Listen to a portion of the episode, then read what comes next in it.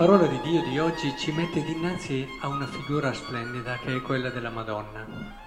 E sarebbe sbagliato pensare che in queste parole Gesù manca di delicatezza verso sua madre o addirittura non la valorizzi. Semplicemente fa comprendere come Maria sia grande nelle cose che contano di più, non perché è stata colei che ha generato il figlio di Dio, questo è un dono straordinario, un dono unico, un dono di Dio.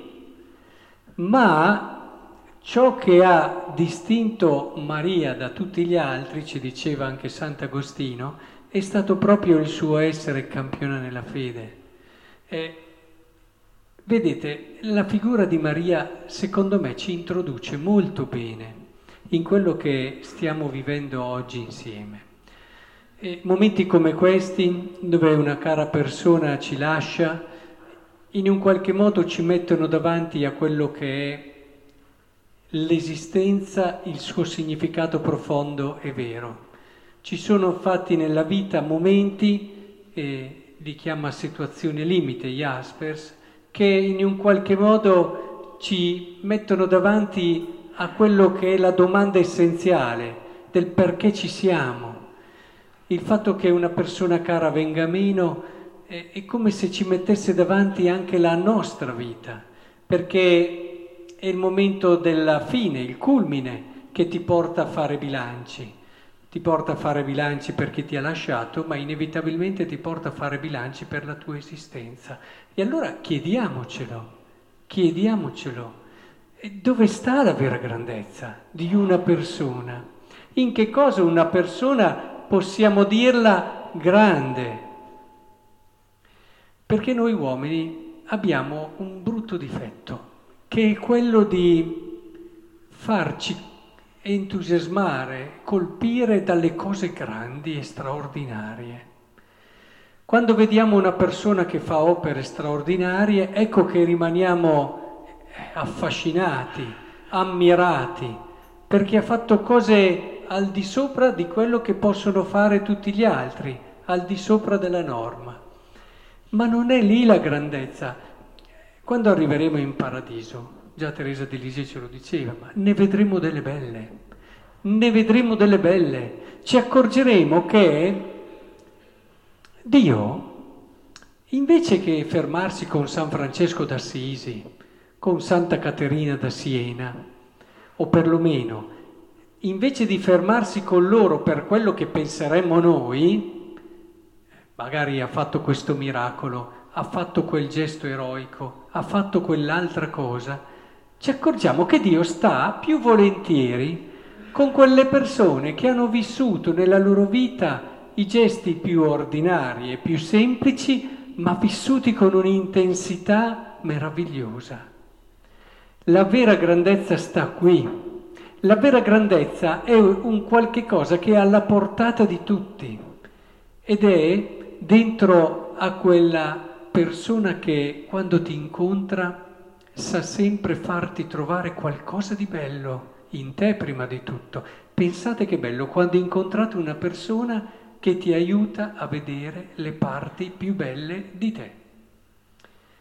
Pensate come invece è realmente mortificante sentire una persona che mormora, che critica, che dice che quella persona, invece una persona gioiosa, luminosa, che tutte le volte che ti parla, ti parla di cose belle degli altri e che a volte ha dolore e sofferenza deve ammettere che possono aver sbagliato, ma subito cerca motivi per aiutarli e per sostenerli.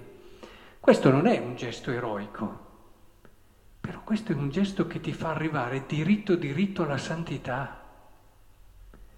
Parlare sempre bene, cercare sempre le cose belle delle persone e così impegnarsi nel quotidiano come genitore, a dare ai propri figli l'esempio più limpido, più vero, più profondo, non l'esempio fatto di discorsi e di prediche, che quelli dopo una certa età addirittura infastidiscono, oltre che non essere efficaci, ma quel discorso fatto di piccoli gesti, di coerenza interiore, di serenità che si vede negli occhi e che si vede nella pazienza, nella costanza e nella pace nel vivere le situazioni.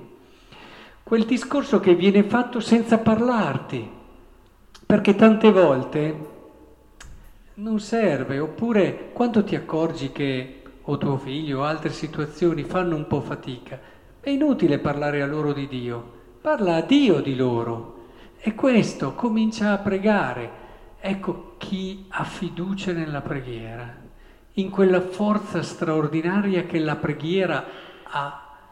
Noi in questo mondo così pragmatico, in questo mondo che guarda semplicemente ciò che si fa e guarda l'efficienza, fa fatica a trovare spazio alla preghiera. E quindi l'uomo in questo è molto impoverito, perché come ripeto spesso, il valore di una giornata non lo si vede dalle cose che ho fatto, ma da come le ho fatte. E alla fine una giornata dove ho pregato un'ora, due ore, quello che ho pregato, può essere molto più ricca. Non ho perso un'ora o due, ma ho trovato molta più ricchezza e intensità per come ho vissuto le cose. E arrivo alla fine della giornata che ho vissuto molto di più. E dobbiamo in questo lasciarci cambiare dalla parola del Signore e capire dove stanno i veri valori e la vera grandezza. Un sorriso, un saperti accogliere, un saper vivere nella quotidianità lo straordinario miracolo dell'amore. Beh, in questa riflessione che sto facendo sono assolutamente convinto che chi ha conosciuto Gemma si ritrova. Si ritrova perché qui non abbiamo eh, le persone che magari ritroveremo nei calendari, ma abbiamo una persona che sicuramente Dio sarà una di quelle che andrà a cercare subito, perché nel suo ruolo, anche come catechista, tanto bene ha fatto nelle cose più semplici, vivendole nel modo migliore. E questo è estremamente bello, ma pericoloso, eh? Perché se davvero è così che si diventa santi, nessuno di noi ha scuse. Non so se ci avete fatto caso. Perché se vi avessi detto per diventare santi bisogna non dormire la notte, bisogna fare dei digiuni, bisogna fare dei miracoli, beh, insomma, sì, si fa un sorriso, però invece qua usciamo tutti, e usciamo tutti perché nel cuore abbiamo il ricordo di Gemma, con la chiara consapevolezza che anche noi possiamo diventare santi come piace a Dio, quei santi che Dio va a cercare subito. Sapete che Teresa di Lisecchi aveva quest'idea così forte che gli ritornava sempre dentro. Diceva una cosa bellissima. Dio, quando passa nel suo giardino, ha tantissimi fiori, ha le rose che sono i grandi santi, ha l'edera, no? le vergini, ha tante altre cose. Però lui ama fermarsi davanti alle pratoline, che sono fiori piccoli, e ama piegarsi a contemplare queste pratoline. E sono queste che rapiscono il suo cuore.